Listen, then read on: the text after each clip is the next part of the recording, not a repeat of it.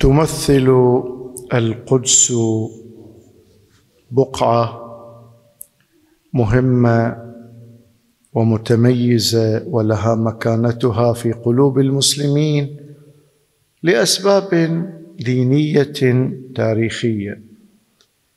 القدس تضم المسجد الأقصى الذي كان القبلة الأولى للمسلمين.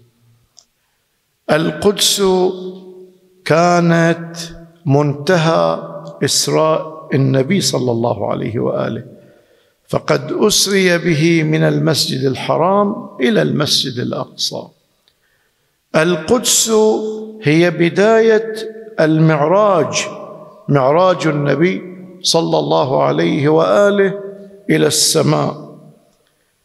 القدس موضع صلى فيه رسول الله صلى الله عليه وآله إماما بمجموعة من الأنبياء العظام. هي أرض مباركة مقدسة. يقول تعالى سبحان الذي أسرى بعبده ليلا من المسجد الحرام إلى المسجد الأقصى الذي باركنا حوله.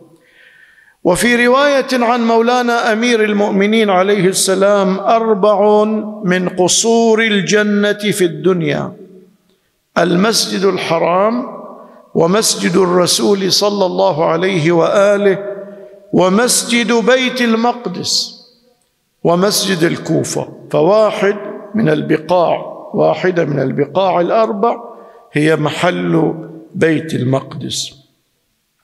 حتى أن الله أمر موسى قال موسى فيما قال لقومه يا قوم ادخلوا الأرض المقدسة التي كتب الله لكم ولا ترتدوا على أدباركم فتنقلبوا خاسرين.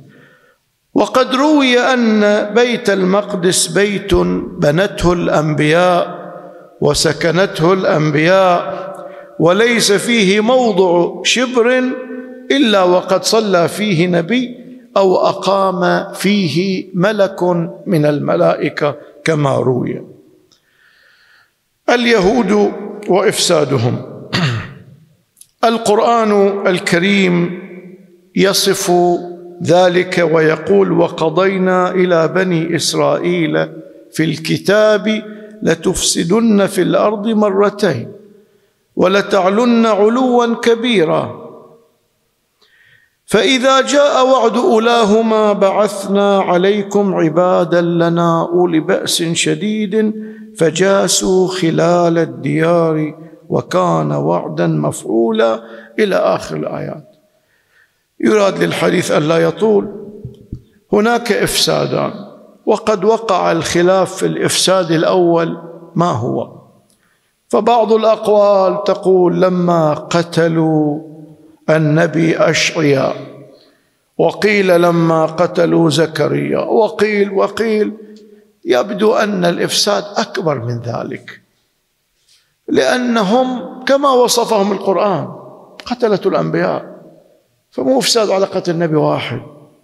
لهذا حينما ننظر إلى القرآن وهو يتكلم عما جنته اليهود في تاريخهم لعن الذين كفروا من بني إسرائيل على لسان داود وعيسى بن مريم ذلك بما عصوا وكانوا يعتدون. كانوا لا يتناهون عن منكر فعلوه لبئس ما كانوا يفعلون. ما عندهم أمر معروف نهي عن المنكر يسترسلون في المعاصي. ثم في آية أخرى فبما نقضهم ميثاقهم. وكفرهم بآيات الله وقتلهم الأنبياء بغير حق. قتلوا أنبياء. هؤلاء قتلت الأنبياء. واللاحقون رأضون بفعل الآباء. فأشركوا في إثمهم. وفي آية أخرى وجعلنا قلوبهم قاسية يحرفون الكلم عن مواضعه. فهم حرفوا التوراة وحرفوا الكتب السماوية. سلط عليهم من ينزل العذاب عليهم والذي أنزل العذاب عليهم أيضا هناك أقوال وواحد من الأقوال هو النبي وأصحابه صلى الله عليه وآله. هذا الإفساد الأول. الإفساد الثاني الإفساد الثاني ما ترونه اليوم. اليوم اليهود وليس فقط الصهاينة الصهاينة مجموعة من اليهود. اليوم اليهود هم المسيطرون على اقتصاد العالم. اقتصاد مبني على الربا. هم المسيطرون على الإعلام العالمي. وما ينشر مما ينافي الفطرة. ومما هو في حقيقته عبودية تامة للشيطان. اليهود هم وراء ذلك. ابحث عن القنوات العالمية والصحف العالمية وشوف من وراها من هم ملاكها اليوم اليهود ينشرون الفلسفات المادية وفي الحقيقة هم السبب في نشر الفساد الأخلاقي والنظريات المرتبطة بالانفلات والسعار الجنسي هم وراها على مستوى حتى التنظير ما يسمى بعلم النفس وغيره. تجد النظريات التي تساهم في تحلل المجتمعات هم وراها. اليوم هم يملكون نووي في الأرض المحتلة يملكون تحالفات مع الدول العظمى ولهم تأثير على قرارات الدول العظمى. اليوم هم يرون أنفسهم الشعب المختار يقتلون الأطفال ولا يبالون والنساء ويمارسون ما ترون اليوم. من جرائمهم. الآن افسدوا الإفساد الثاني.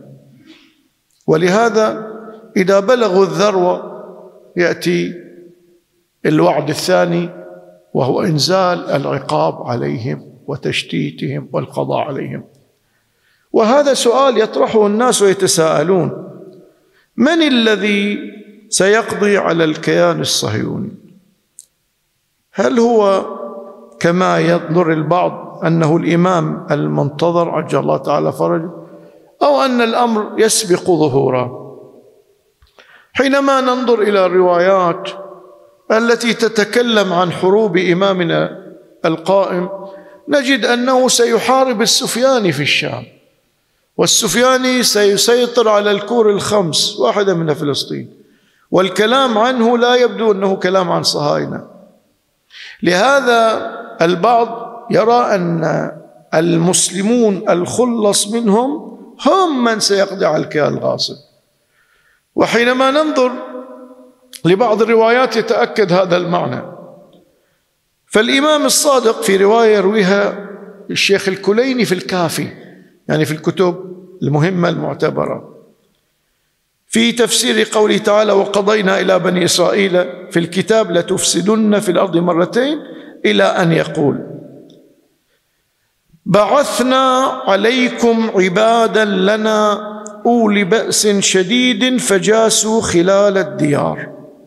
هذا الآن الآية. التفسير المروي عن إمامنا الصادق في الكافي. قوم يبعثهم الله قبل خروج القائم عليه السلام فلا يدعون وترا لآل محمد اللهم صل على محمد وآل محمد. اللهم صل على محمد وآل محمد. فلا يدعون وترا لآل محمد صلى الله عليه وآله إلا قتلوه.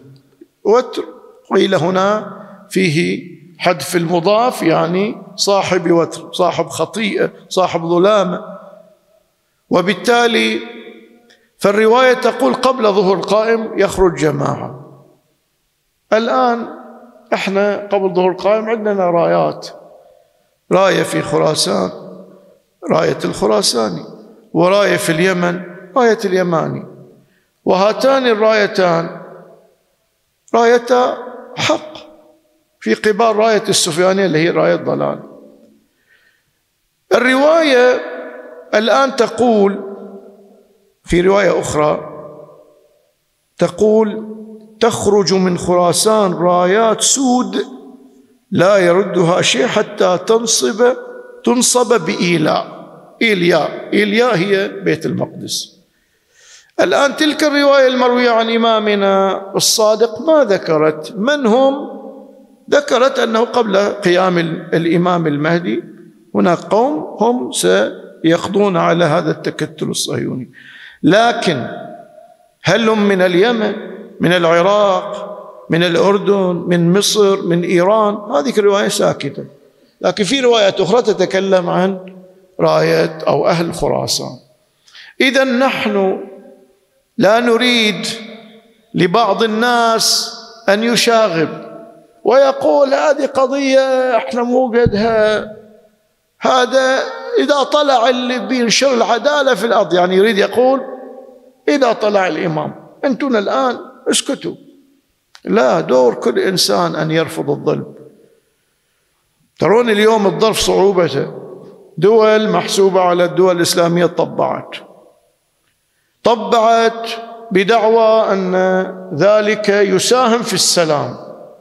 وحتى الأطفال يفهمون أن هذا لا يساهم في السلام. لأن الصهيوني لا يقدم تنازلا أبدا ولا يفي بوعد. ومن هو مسلم ويقرأ القرآن ويتعرف على صفات اليهود فضلا عن الصهاينة لأن الصهاينة أشد فئة اليهود. من يتعرف على صفات اليهود والشخصية اليهودية في القرآن وكيف سلوكها ما ما يأمل خير ولا وفاء بوعد. وأنتم ترون كلما طبع الدولة ازداد الأمر سوءا على أهل فلسطين. هذا اليهود يعني ما تحتاج تقرأ التاريخ كله بسهولة تعرف النفسية اليهودية. يتبجحون بقتل الأطفال لأن في توراتهم المحرفة أن يقتل الطفل والشيخ الكبير ولا يبالي والنساء اقرأوا ما هو منسوب لتوراتهم. فإذا الوضع على صعوبته تحالف دولي دول العظمى مثل بايدن وغير بايدن جاي يركض ويقول إحنا سنزود الصهاينة بكل ما يحتاجون. كل هذا كل هذا قد يجعل من بعضنا يصاب بالإحباط واليأس ويعتقد أن الجولة لنا لن تكون إلا بعد ظهور الإمام ويجعله يتقاعس عن دوره. مسؤولية كل مسلم وكل مسلمة بما يستطيع إعلاميا بالموقف بأي موقف يبين يبين سوء هذه القرارات قرارات التطبيع ويتكلم عن جرائم الصهاينة ويساهم في كل شيء يمكن أن يقف أمام مزيد من الجرائم. هذه مسؤولية دينية. والدين لا يؤخذ من القرار الرسمي الدين يؤخذ من أهل الدين يؤخذ من المرجعية يؤخذ من القرآن والسنة.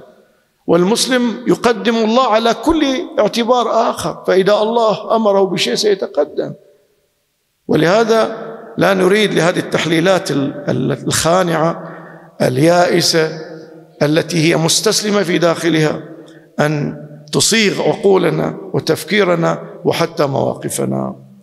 أسأل الله أن ينكل بالصهاينة ومن يعينهم وأن يخلص أهلنا في فلسطين من كيد هؤلاء وجرائمهم ويجعلنا جميعا ممن يساهم في رد الأرض لأهلها ورفع الظلم عنهم.